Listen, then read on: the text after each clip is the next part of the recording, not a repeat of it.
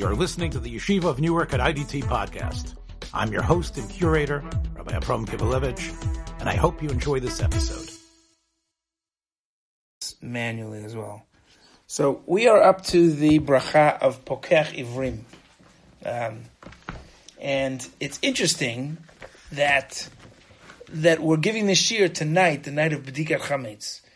Because you know the Hasidim used to read the Mishnah. Well, what is Bedikat Chametz based on? What is going through the house with a candle and, you know, putting ten pieces of bread in ten rooms in the house, et cetera. What is that all based on? It's based on a Mishnah in P'sachim, right? Or lar barsar, botkin et hachametz la Or HaNer, right? On the on the night of the fourteenth of Nisan, we check for chametz by the light of a candle. The Hasidim actually used to read this Mishnah on Rosh Hashanah because they felt that it had a spiritual component, which we'll get to. That we're not just physically looking for chametz, but we're trying to find the chametz within.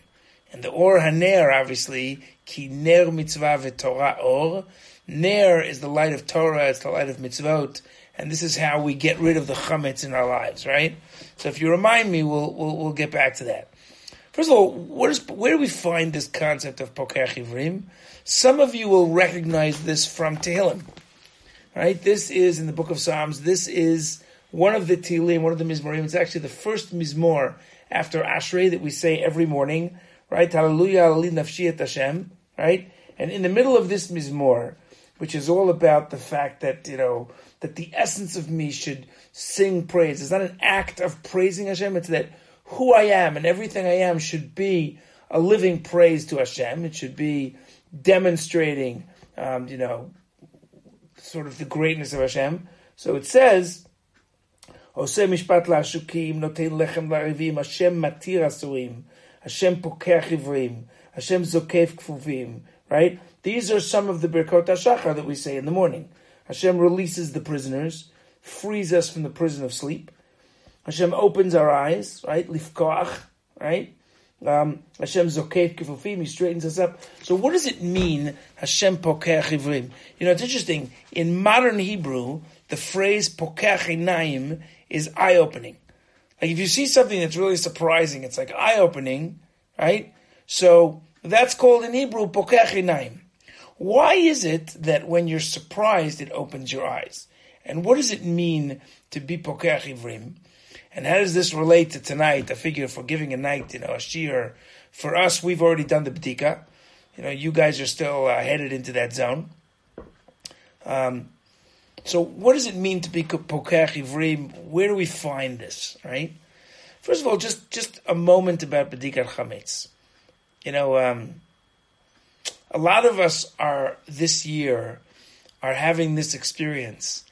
It, it's, for me at least, the first sort of experience where you really realize that you're in a different reality. I mean, first of all, for me personally, this is the first time in seven or eight years that I've gotten to do bedika, kisidro, to do the full checking for chametz according to all of the traditions and halachot in my home with a bracha. Because for the last number of years, I, I've traveled to run Pesach somewhere else.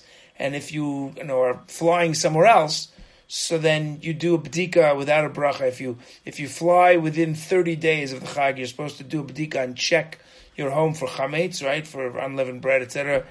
But you do it without a bracha unless it's the night before Pesach. So that's interesting. There's something lacking in the b'dika, in the checking, if it doesn't come right before the Chag, right before Pesach. Why is that? Interesting, right? And for me personally, not only that, but, you know, many people tonight, I mean, I imagine you guys anticipated a very different type of b'dika, right? You were, if you even thought about it, were expecting, you know, you do a b'dika, for those of you who are in Israel, you do a b'dika in the dorms. Maybe you wouldn't have a b'dika with a bracha because you'd be leaving the dorms before the night of b'dika. Maybe you would have flown back and been at home, but your stuff would be back in Israel. Now you're back in your family's homes, I assume everybody on the call, and so you actually have a chiyuv to do the b'dika in your home without getting into the halachic specifics of, you know, if your parents do it, then you yotzi and all those kinds of questions. Um, so this is a different reality. Um, when I was a kid growing up, my parents made a big deal out of this ritual. We had a candle. You know, we had a holder. My brothers and I used to fight who got to hold the candle.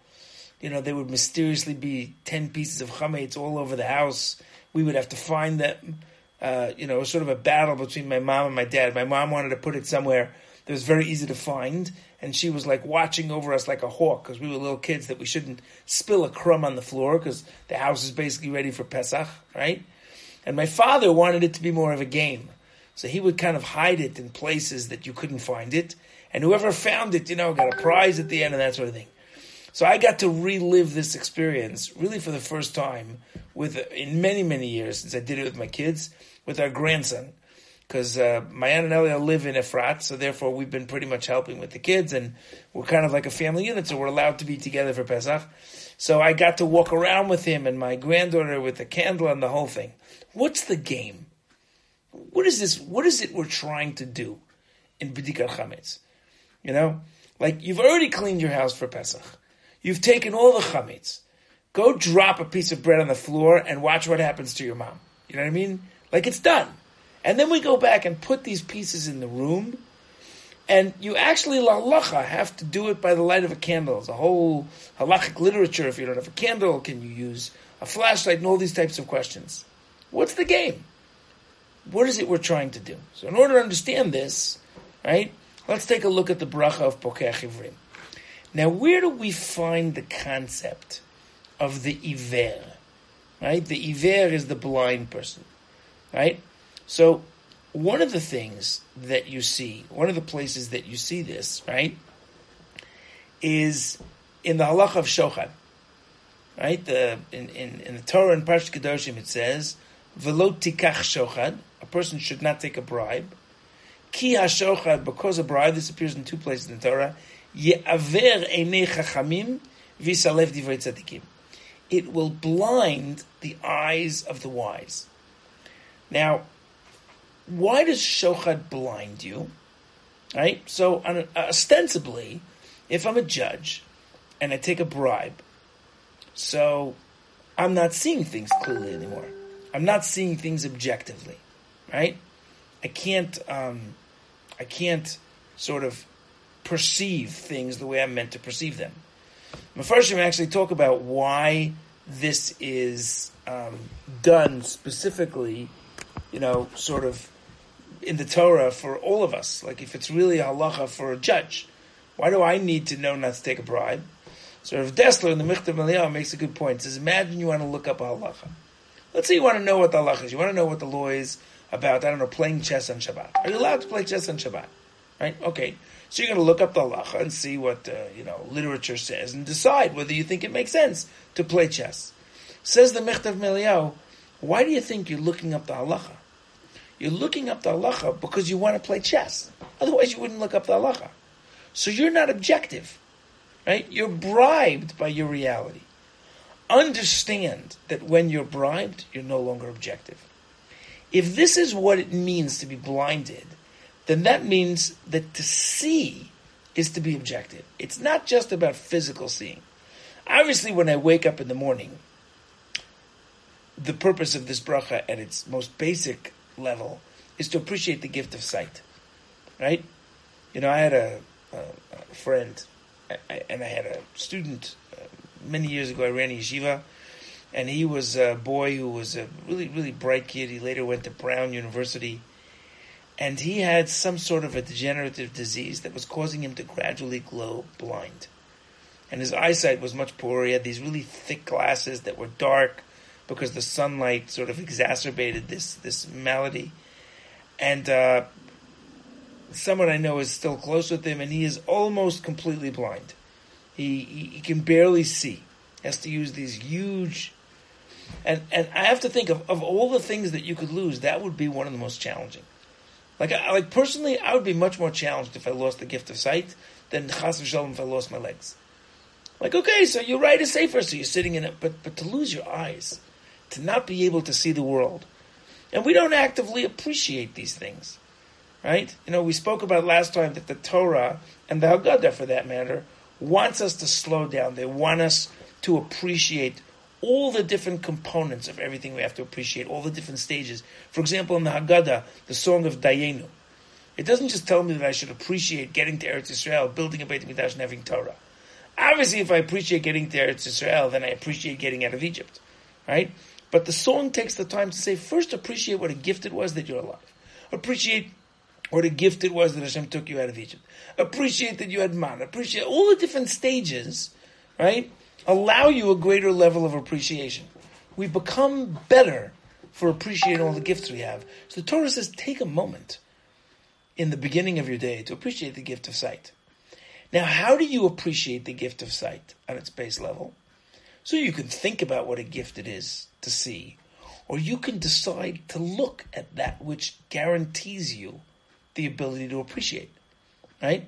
There's halacha. The Gemara says that a person is supposed to daven in a shul. Shul should have seven windows, right? Now, forgetting about sort of the, the allegorical understanding of that, on a deeper level, you know, I, I when I go to the States, which actually this is going to be the longest period of time I'm not traveling, as long as I can remember, but when I go to the States, especially in New York, one of the interesting phenomena that I notice is most of the shuls in the city, when you go to daven, are miserable places to daven. They, they, they're, they're in a basement or in the darkest room, especially like the morning weekday minyan, right? It, which is interesting because you have, and even shuls that are on the east side, all the way near the river or on the Hudson, they don't have a room with a beautiful view, right? Really, you should be davening in a place. I, my makom in the Beis Medrash, if you remember, happens to be, I'm blessed to be near a window. So when I'm davening and I can look outside, now you would think you wouldn't want to daven near a window because that distracts you, right? But seeing the world that Hashem created is part of tefillah. It's part of understanding the gift we've been given, right? And so, so there is this idea that by seeing the gifts that we're given, we can appreciate the gift of sight. So one of the things you can do in the morning when you wake up is look around, pick something to look at that you appreciate. It could be a book. It could be a loved one. It could be a photo. It could be technology. Think how different this isolated experience would be if we didn't have this technology. You know, I, I think about what it was like to be in a quarantine in New York City in nineteen eighteen after four and a half years of war. And they're finally back together, and all of a sudden this flu is brought back by the soldiers from World War One, and it spreads across America like wildfire. Over a million people die, and they're quarantined for mo- months on end, and they have no technology. There's no, you're just alone in your room. You know, I read today about uh, one of the Achronim who, who was uh, on a trip in, I believe he got to Turkey, and there was a cholera epidemic going through Turkey, and he was quarantined just because he got off a boat for forty days. And he was in a room on his own. They brought food to his door, and he didn't see anybody. Nobody would go near him. Totally different experience. So that's the base level of Pokeach Ivrim. But on a deeper level, Pokeach Ivrim is the ability to appreciate how we see the world, right? Do we see it objectively or not? By the way, what's a great example of this, right? Where do I find a person in the Torah who loses his gift of sight to some degree? Where do we find this? Who loses his gift of sight? Whose eyes Yitzchak. become... Whose eyes? Exactly Yitzchak. correct. Yitzchak. Right? The Pasuk says, Vayiki Zaken Yitzchak. It's a Pasuk in uh, in Bereshit, I think, Chav Zayin, in Toldot, right? The beginning of Parashat Toldot. Vayiki Zaken Yitzchak. Sorry, it's not at the beginning of Parashat. When Yitzchak was old, Vatichena Einav Mirot. His eyes became dim from seeing. He wasn't able to see, right? Now, the Medrash has a field day with this, right? The Medrash in Bereshit Rabbah in uh, Nun Vav says that Avraham was, how did, wh- what happened to Yitzchak's eyes? Now, again, the Medrash is not meant, it's not a history book. It's not meant to tell me whether something happened literally. There's an idea here. So the, so the Medrash says... Right? Let me, let me actually see. I think I, I might even have this here on Safari. Hang on a second. I can read you the Makor inside. If I get it. If not, I'll let it go. Second. Uh, nope. Not getting it. Um, anyway, the Medrash says that, that Avraham Avinu started to cry. And the tears of Avraham Avinu at the prospect of what he was doing to his son. Even though he was fulfilling the will of Hashem, right? Those tears fell into the eyes of Yitzchak. And the salty tears of Avram caused Yitzchak's sight to go. That's what the Medrash says. What does a medrash mean? What do the tears of Avram represent? They represent Rachamim. They represent mercy. And because Avram's mercy fell into Yitzchak's eyes, Yitzchak sort of acquired the gift of Rachamim from Avraham, so he wasn't able to see properly. Now, when does the Torah tell us this? Right at the beginning of the story of Esav and Yaakov. And if you put that as the backdrop to understand the story, the story makes a lot of sense. What the Medrash is telling me is Yitzchak's mistake was that he looked at the world through the lens of mercy, through the lens of Rachamim, right? So he saw Esav as his beloved son, right? Vayehav Yitzchak et Esav ki ish tzai b'fiv. Yitzchak loved Esav because he was a hunter. So he didn't fully see who Esav was, and he had mercy on him. He cared for him, and that caring somehow got in the way. Now again, I'm not going to sit and judge of Yitzchak Avinu, but the Torah wants us to view it as though Yitzchak is a guy just like us. We also have to remember he was Yitzchak Avinu. But within the context of looking at it from that perspective, Yitzchak is blinded by his love for Esav, right? So Rachamim can blind us. If a person is blinded, he can't see straight, right? So Pokeach Ivrim is the the ability to see things straight. I want to tell you something. I, we once talked about this in one of our shiurim, but I'll just remind you of this story. Um, you know, when we were in the army, when we were in Lebanon, right? Gotta have a good army story. So one of the most difficult, um, I guess, ideas to get my head around, uh, we spent an entire day on this. You'll remember as soon as I mentioned the story, we spent an entire day on this in um, in officer's course, okay? And um, the base commander, who was a guy by the name of Shaul Mofaz, who would one day become the chief of staff of the Israeli army and later defense minister, he was actually the second in command at Entebbe, if you remember the story of the Entebbe raid, powerful individual, um, phenomenal leader. I don't necessarily agree with all of his politics, but he was a phenomenal leader in the army. And um, had a couple of uh, interesting experiences with him. And um, he spent, he came in, I remember we were having a diyun on this. This was the topic of the day. And they were determined that every single officer cadet should get to where the army wanted to get them to. And this was actually the first time where it wasn't just about knowing what the law said, knowing what the army rules were, knowing what the commands were. It was about identifying with it. They were determined to get each of us to the point where it made sense to us. We bought into it. We accepted it. And I remember it was about eight, nine o'clock at night. We'd have an, had a number of different um, discussions about this particular topic. And then we had work to do on the side. We had to research a few stories. We had to come back. We had to have dionim. It was one of those rare days where we spent the whole afternoon. They pulled us back from Shetach. We weren't in the field doing maneuvers. So it was actually enjoyable. You were sitting in a classroom. And we were getting to the end of this story, and uh, Shaul Mofaz, the base commander, they have to understand, you're, you're, you're not even an officer yet. So your second lieutenant is like God. Your company commander is like God's mother. This is the commander of the commander of the commander of the commander of the commander of your commander. I mean, he's, he's just God's mother. And we couldn't believe that. When we were in a classroom, there were about thirty of us, and he walks in to sit down. I later found out that they planned this, that each company did this on a different day. He would sit with each group of cadets. And he got to us about nine, nine thirty at night. We thought we were done for the day. And he sat with us. He wanted to know what each cadet thought. He would not let us leave until everybody got around to this topic. The topic was something called tar neshek, the idea that um, that that arms are a vehicle, that you have to be ethical in arms. And part of this discussion was, what do you do when your instinct for mercy conflicts with your understanding of command, right? And the best example I can think of is the R P G kids.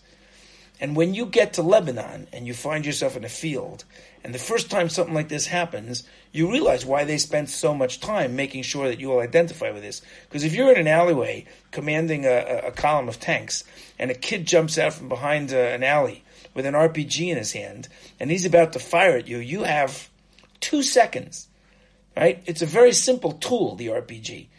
There's a trigger on top. You just have to point, aim, and hit the trigger, and that's it, right? And you don't even have to aim exactly. Think about a tank, this massive fifty-two ton vehicle bearing down on, on a guy with an R P G. From thirty feet, you can't miss, right? So you've got to hit him before he hits you, and you have an override control, it's called a mashbet, and it's right around at your waist because you're standing up in the turret of the tank, and you grab it, and you have to throw the gun in the right direction and just fire off a, a, a, a tank shell. And you also don't have to hit. If you hit anywhere on the ground, anywhere near him, if your shell hits the ground before he hits the trigger, he's toast. What an anti-personnel shell from a one hundred five millimeter cannon will do to the body of a person shooting an R P G is is is just, there's nothing left of him. And you're standing in the turret and you suddenly realize why they spent so much time getting you there, because you don't have time to pause. And then you realize that the person jumping out of the alley with an R P G is, is an eight-year-old kid. So your lens of Rachamim says, how can you fire? Your lens of Din says, how can you not? Now you're sitting here, I'm fifty-six years old. I have four kids, Kanai Nahara. Two of them are married. I have three grandchildren. None of that would have happened if I had looked at the world through the lens of Rachamim. Because you can't blame an eight-year-old kid. He didn't do anything wrong. He was just brainwashed and trained to do that. So put aside for the moment what sort of evil human beings would put an eight-year-old kid in front of, of a column of tanks, right? In fact, I remember there was there's a movie, I forget what it's called, you'll know it as soon as I, I mention it, is about the the most famous sniper in American military history. He was um, a Navy SEAL, and he was... American Sniper? American Sniper, exactly. So there's a scene. Do you remember this? They're in Fallujah, and there's a scene where this kid is going to pick up an R P G. This is a true story, and the sniper is looking through his vehicle, says, don't pick it up, don't pick it up. Remember that? So I'm sitting there watching this movie with my brothers. They wanted to see this movie, and I'm just having a flashback. It's it's the same story. And and it's clear what he has to do if that guy picks up an R P G to aim it at his at his fellow soldiers. So you wake up in the morning, you say, Pokeach Ivrim, does Hashem allow me to not be blinded? Does Hashem open my eyes? Do I see the world objectively? Do I see the world the way I'm meant to see it? Am I stuck in a lens which is not real, which which will take me down sometimes the improper directions, right? The way we're all judges. We judge life. We judge the world around me. By the way, how can you have as close as a human being to have can have to an objective perspective? Only if you see the world through the lens of Hashem creating the world. If Hashem is the source of reality and Hashem is the source of right and wrong, then the question isn't what I think. The question is, is what I'm thinking what I think Hashem thinks? Asay ritzon no ritzoncha. Right? Is this what Hashem wants of me? It's that same question again. Right? That's what it means, pokeach ivrim. Right? Can I, does Hashem give me the ability, once again, as I awaken in the morning, to see the world through objective eyes? You know, you look around you, right? What do we say in Hallel? It's such a powerful line. Einayim lahem velo yiru. Right? They have eyes, but they do not see. How many people in the world, they're just like us, they're seeing a physical reality, and they're just seeing something completely wrong. You know, so sometimes you can have two opinions where he could be right and I could be right. One person thinks we should rush the vaccine through because you have to get people vaccinated even if it hasn't been tested on human beings. And another person thinks that's irresponsible and dangerous and you got to take the time to test it even if it means we're all in isolation. They could both be right. They're two legitimate perspectives. But sometimes you have two different perspectives where in order for one to be right, the other has to be wrong. I mean, is the two-state solution a good idea? Right? Should the people calling themselves Palestinians have their own state? Should they have the right to have an army sitting in Israel's heartland, et cetera, or not? If one of them is right and one of them is wrong, right? Do we see a world where we have to care for our fellow human being? Or should we put ourselves first? The idea that Hashem allows us to see things clearly. By the way, part of the way in which we see things clearly is that we're aware that we're not objective, right? The ability to hear another perspective, the ability to appreciate that other people have opinions that are different from ours, that's also part of Pokeach Ivrim, that he allows us to see things more clearly and more objectively, right? And and by the way, Rashi, if you look at Rashi in Perek Chav Zayin, on that Pesach, in Pesach Aleph, Rashi there says, Davar Acher, what does it mean that, that Yitzchak was blinded? Kedeshi tol Yaakov et abrachot. Hashem caused Yitzchak to be blinded by Rachamim so that he would be blinded, right? And that allows Yaakov to take the brachot. So most people look at that as a pshat level. That it just means that Hashem causes Yitzchak's eyes to go dim so that Yaakov will be able to take the brachot. There's another way to look at it. Hashem causes Yitzchak to have rachamim, to see the world through a dimmer view, not to see it objectively, not to see that Esav is evil, so that Yaakov will be forced to take the brachot. Right? Because the fact that Yaakov, the Ishtam Yoshevo Alim, Yaakov, who is sort of sitting, you know, in his tent, he's the, the, the yeshiva bachur par excellence, has to come out of his shell and put on the, the garb of Esav and, and, and, and take his place, sort of, you know, with Yedei Esav, that, that the Jew wants nothing more than to live in peace and, and to learn Torah, has to actually put on an army uniform. That also is part of the bracha, right? That Hashem allows us to see. In fact, what is the ultimate objective sight that we long for? Moshe Rabbeinu comes to HaKadosh Baruch Hu, and he says to him, Areini na'et kvodecha. Show me your glory. Show me you. Let me see you. Let me see how you work in the world. I want to see you. What does Hashem say to him? Lo yir'ani ha'adam v'chai. Man cannot see me and live. We're not capable of total vision, right? So Hashem says, but I'll tell you what. I'll put you in the cleft of the rock. V'chasoti et kapi, and I'll cover you with my hand, allegorically. V'haya ba'ovri, and when I pass by, right? V'ra'ita tachorai, and you will see my, my rear, my backside. It's a strange dialogue. Hashem, Hashem is going to, you know, Moshe wants to see God. God says, you can only see my posterior. What does that mean? So Soloveitchik, in one of his drashot, suggests that the only way we can really see Hashem's hands in the world is when we see Hashem passing in the world, when we look back, when we see the rear, when we see Hashem through the, the lens of the past, right? It's hard to see Hashem in the world, but we can see Hashem through history. We may not be able to comprehend the Shoah, but we can at least see that three years after the Shoah, after the Holocaust, the state of Israel was born. So today, seventy-five years later, we're able to appreciate that Hashem has a plan, that, that, that it's hard to imagine this is just random. We're living in a time like that, where it's impossible to see Hashem's hand. How can we understand what Hashem is doing?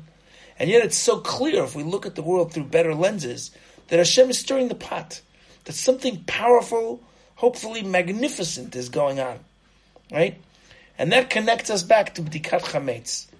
So we turn out the lights, and we take a candle, because we need to understand that the goal is to be able to see through the darkness, that we understand that the only light that allows us to see is the light of Torah, the light of Mitzvot, the light of Hashem. That's what we're trying to get to. The Jewish people are about to experience freedom. Don't get stuck in the illusion of the world of Egypt.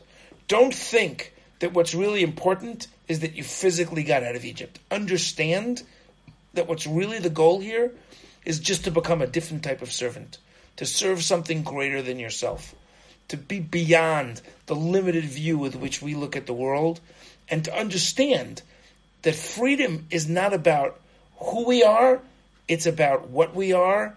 Uh, sorry, it's not about where we are, it's about who we are and what we are and how we see the world.